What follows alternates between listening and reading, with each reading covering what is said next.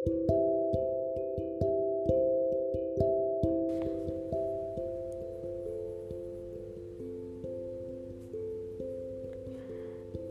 guys, selamat malam.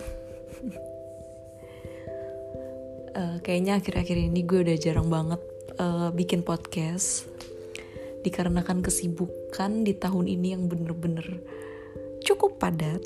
Ya, sebenarnya siapa sih gue? gue adalah gue, gue adalah seseorang paling paling cantik versi diri gue sendiri, paling oke okay versi diri gue sendiri, paling baik versi diri gue sendiri. Cie. Love yourself is first. Cie. Apaan sih?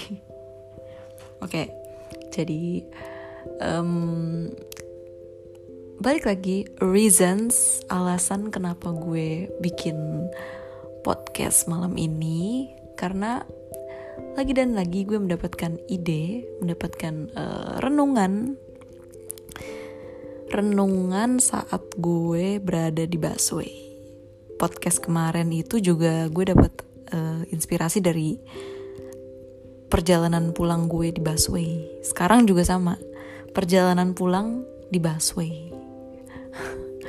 Jadi uh, apa sih temanya? Apa sih judulnya? Apa sih pembahasannya? Oke, okay, kita kupas satu-satu. Sebenarnya sih random, cuman ini lebih kepada pemikiran uh, mungkin bukan banyak orang ya, karena gue merasakan bahwa nggak banyak orang nggak semua orang punya berpikir seperti ini gitu berpikir seperti apa yang akan gue bahas di podcast ini oke okay. jadi singkat cerita tadi gue di jalan di busway gue diri karena pada saat itu kondisi busway yang gue naikin nggak begitu penuh. Jadi ya slow aja gitu. Jadi lenggang aja. Tapi nggak dapat duduk. Karena uh, balik lagi saat ini masih dalam masa uh, apa ppkm level 4 ya semoga terakhir nggak nyampe banyak-banyak lah ya. Levelnya pedes juga ya. Nggak enak juga kan pedes buat hidup maksudnya. Jadi singkat cerita gue dalam perjalanan pulang pulang dari kantor sekitar jam setengah lima. Pada saat itu lumayan macet ya ibu kota walaupun ppkm tetap aja macet.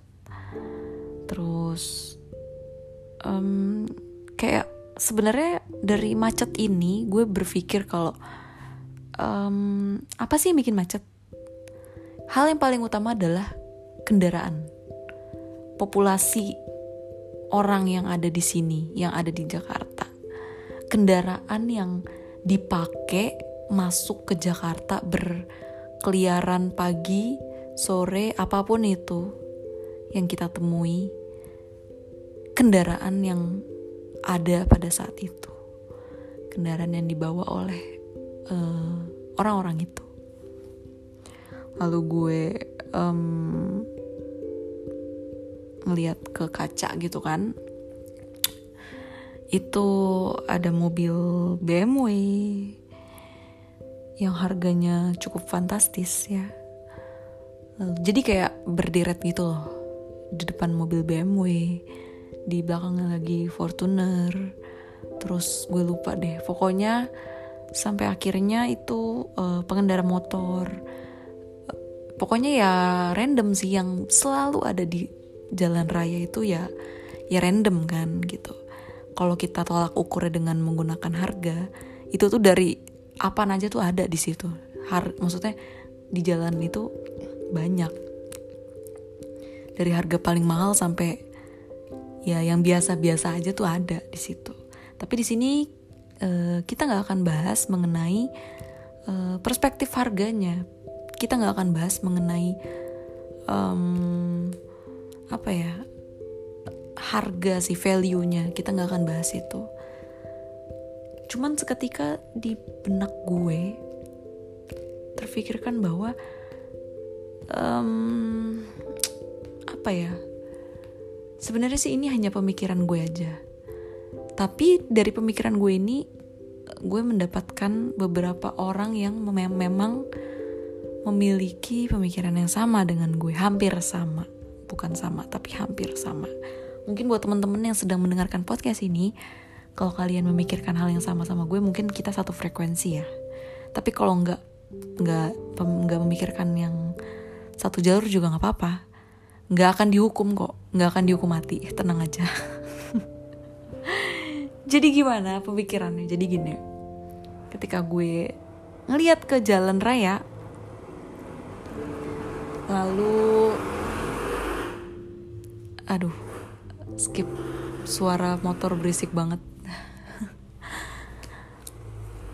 Lalu deretan mobil banyak dan deretan motor juga banyak. Motor juga macem-macem gitu kan. Balik lagi dari mulai harga fantastis sampai yang biasa aja. Pokoknya banyak semua di jalan raya itu kelihatan. Terus gue berpikir kayak kenapa sih uh, maksudnya bukan menyalahkan ya kayak bertanya aja gitu kepada semesta mungkin. Uh, semesta kenapa sih banyak orang pakai mobil gitu? Kenapa sih orang banyak banget gitu ya? Pakai mobil gitu seneng banget gitu pakai mobil mobil pribadi. Bahkan dari harga yang paling mahal pun menurut kita miliar-miliaran itu dipakai di Jakarta di ibu kota yang yang apa ya yang nggak bisa pakai kecepatan penuh gitu. Maksudnya ah, apa ya kadang gue mikir um, mereka ini nih um, orang-orang kelas atas ya kita sebut. Orang-orang kelas elit kelas atas ini um, mereka tuh kenapa bisa sekaya itu gitu. Kita oke okay, gue bahas di sini ya mungkin nggak mau terlalu gimana ya nggak mau terlalu menjaga bahasa gitu. Maksudnya bukan menjaga sih nggak mau terlalu baku. Karena agak susah gitu buat ngungkapinnya. Kalau terlalu baku juga kayak agak agak panjang juga nggak sih? Jadi ya bahasa yang sering kita gunain aja ya. Kayak kenapa sih uh, mereka bisa kaya banget gitu Kenapa sih mereka bisa membeli mobil dengan harga miliaran? Kenapa sih mereka bisa punya rumah sebesar um, istana kerajaan ibaratnya gitu? Mereka tuh kerja apa gitu ya kan? Itu yang di pikiran gue saat itu. Mereka punya uh, status sosial apa sehingga mereka bisa sedemikian wah gitu gitu. Mereka pekerjaan mereka apa? Lalu untuk mendapatkan pekerjaan itu untuk menjadi seperti itu mereka tuh gimana? Tumbuh kembangnya? Apa tumbuh prosesnya tuh gimana gitu lalu di apa dibalikin lagi. Gue ngeliat kayak banyak loh orang-orang kita yang masih masih butuh gitu. Orang-orang kita yang masih menghargai uang 10 ribu. Itu tuh banyak banget gitu. Dan gue pun termasuk orang-orang itu. Sampai gue mikir orang-orang yang kaya kayak gini nih makan apa sih sampai mereka tuh sekaya ini gitu. Karena saking dibesit di benak gue pada saat itu adalah gue nggak memahami kerjanya dunia itu kepada manusia itu seperti apa gitu. Kayak orang yang kaya ya makin kaya. Yang miskin ya yang miskin kayak gue gitu yang pas-pasan kayak gue gitu ya ya gitu-gitu aja gitu. Kayak berpikir bahwa pernah nggak sih orang-orang yang seperti mereka berpikir maksudnya orang-orang kaya ya? Agak gimana ya ngomongnya kalau kaya? Tapi ya udahlah it's okay. Pernah gak sih orang-orang kaya seperti mereka gitu berpikir kepada orang-orang yang membutuhkan gitu? Misalkan uh, mereka lagi asik makan di kafe mahal. Bukan ma bukan mahal sih bukan kafe sih. Kayak di bar yang mahal gitu. Terus pernah gak sih mereka terbesit bahwa banyak orang-orang kita yang masih membutuhkan makan masih membutuhkan uang dibanding dengan gaya hidup mereka yang um, lumayan lumayan fantastis lah gue bilang. Mereka berpikir gak sih ke arah situ gitu lalu apa yang ada di benak mereka gitu? Apakah mereka nyaman dengan zona nyaman dengan zona mereka saat ini? Apakah mereka nggak mau move dari keadaan mereka saat ini? Gitu. Maksudnya gue move itu bukan berarti yang kaya harus miskin gitu. Enggak. Maksudnya adalah um, mungkin bisa lebih apa ya lebih lebih menghargai uang kali ya. Gitu. Terus kita balik lagi putarannya.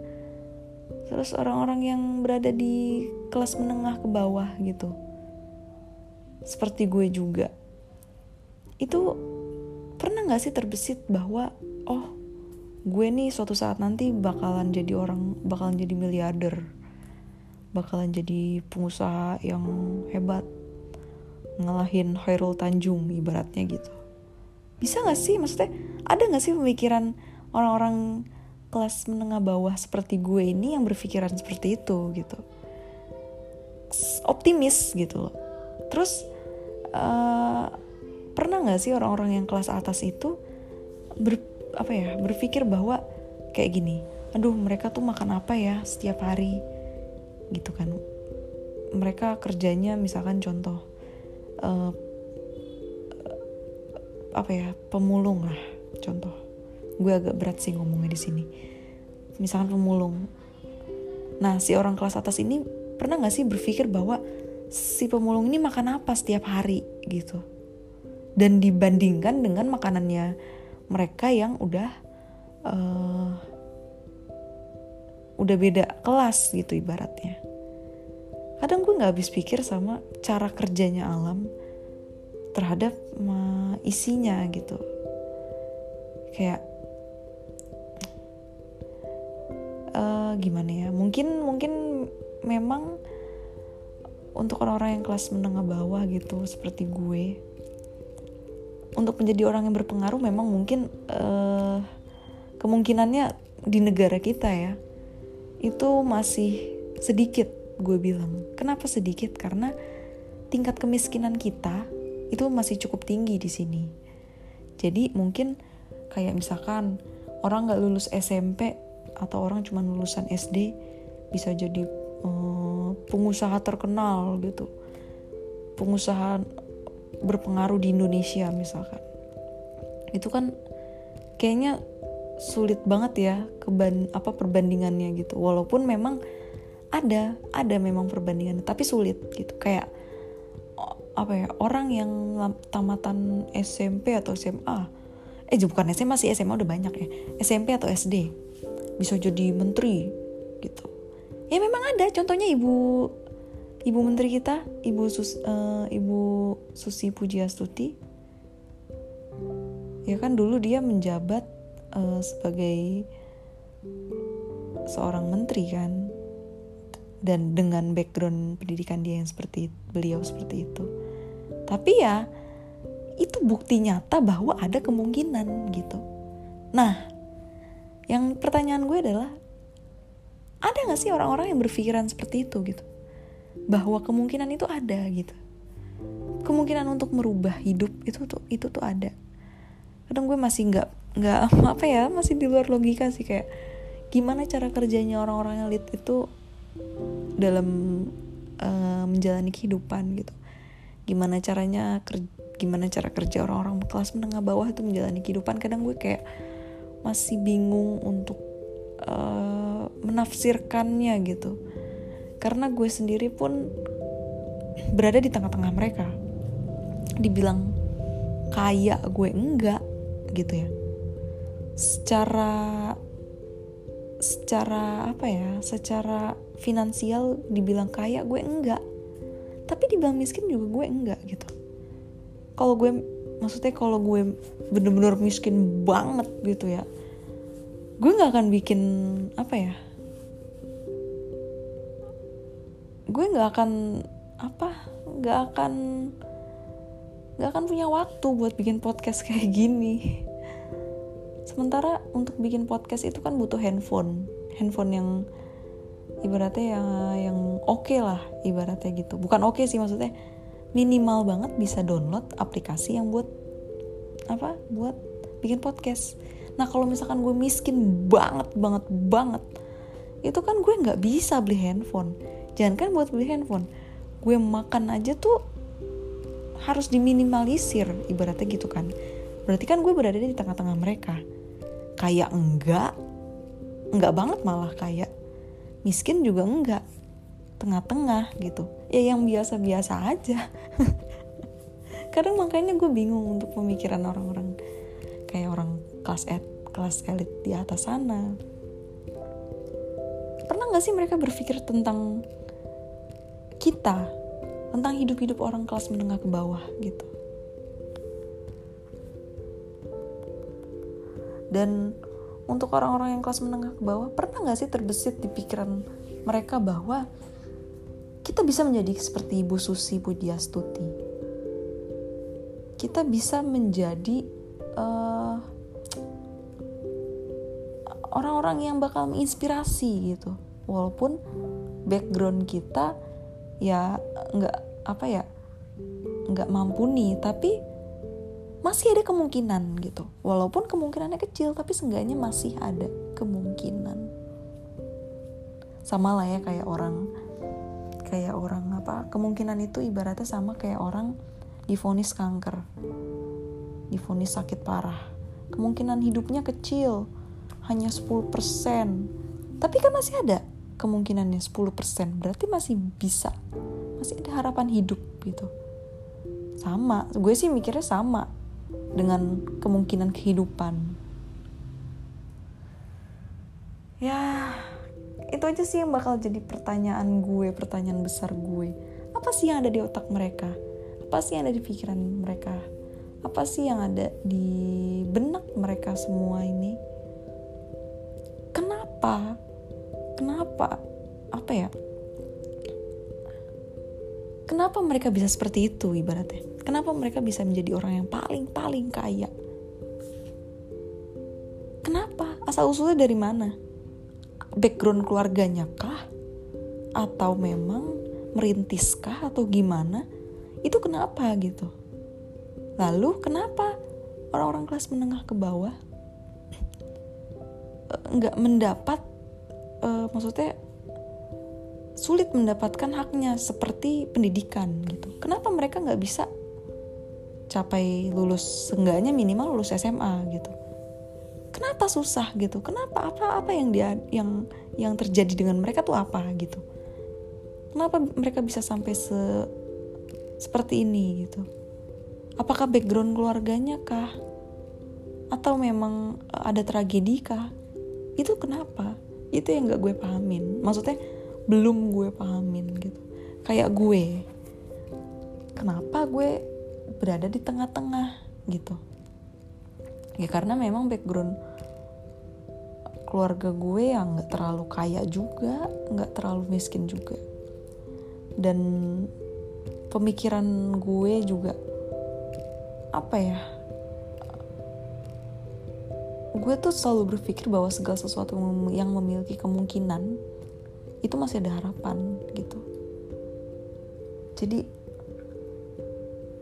pada intinya jangan pernah patah semangat untuk menjadi lebih baik dalam hidup ini apa pun itu posisinya saat ini apa pun itu strata sosial kita saat ini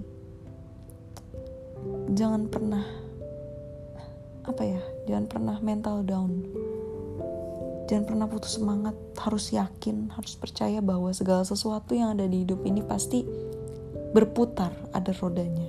Selama kita berusaha berdoa dan yakin kepada Tuhan kita masing-masing. Jadi gue cuman pengen teman-teman semuanya yang mendengarkan podcast gue tetap semangat, tetap yakin sama diri sendiri dan Tuhan apa pun itu jangan pernah merasa bahwa hidup ini adalah hidup terburuk yang kita dapatkan segala sesuatu yang terjadi dalam hidup ini ada yang terburuk dan ada yang terbaik. Semuanya itu balance. Jadi mungkin pertanyaan gue tentang kehidupan dua strata sosial ini masih belum terpecahkan karena gue sendiri masih bingung apa yang ada di otak-otak uh, maksudnya apa yang ada di pikiran mereka. Apa yang mereka makan bahkan ya. Bahkan apa yang mereka konsumsi untuk sampai mereka sekaya ini gitu. Dan apa yang mereka konsumsi sampai uh, orang-orang kelas menengah ke bawah ini segitu sulitnya untuk mendapatkan pekerjaan gitu. Gue pun pernah merasakan di posisi paling bawah dalam hidup gue. Ya balik lagi proses adalah segala sesuatu yang terjadi dalam hidup. Proses yang menuntun kita untuk menjadi seperti ini jadi buat teman-teman tetap semangat. Jangan lupa tetap yakin sama diri sendiri dan Tuhan. Jaga kesehatan jaga mental juga untuk um, apa ya untuk mentalnya menjadi lebih sehat. Selain fisik yang sehat mentalnya juga perlu biar balance. Lalu terakhir tetap jaga kesehatan ya teman-teman semua. Walaupun sudah vaksin tetap menjaga kesehatan dan protokol uh, kesehatan. Um, jaga imun terus jaga jaga apa? Perilaku perbuatan segala macam. Apa pun itu. Kayaknya gue udah mulai ngantuk nih. Jadi pembahasan udah mulai melebar ke mana-mana.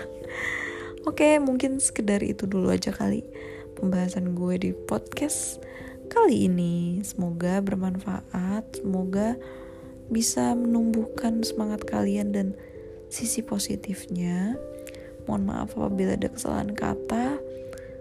Gue nggak sama sekali gue sama sekali di sini nggak bermaksud untuk membedakan strata sosial. Hanya gue pengen tahu aja apa yang ada di pikiran mereka. Kenapa mereka bisa seperti itu gitu. Selebihnya gue mohon maaf apabila ada salah kata terima kasih sudah mendengarkan podcast gue malam ini yang sudah mulai ngantuk semangat besok hari Jumat bisa long weekend sorry bukan long weekend bisa weekend Oke buat temen-temen jangan bergadang. Tetap uh, terapkan pola hidup sehat ya. Tetap jaga mental kita untuk menjadi lebih sehat. Thank you for listen. Semoga bermanfaat dan sampai ketemu di podcast selanjutnya.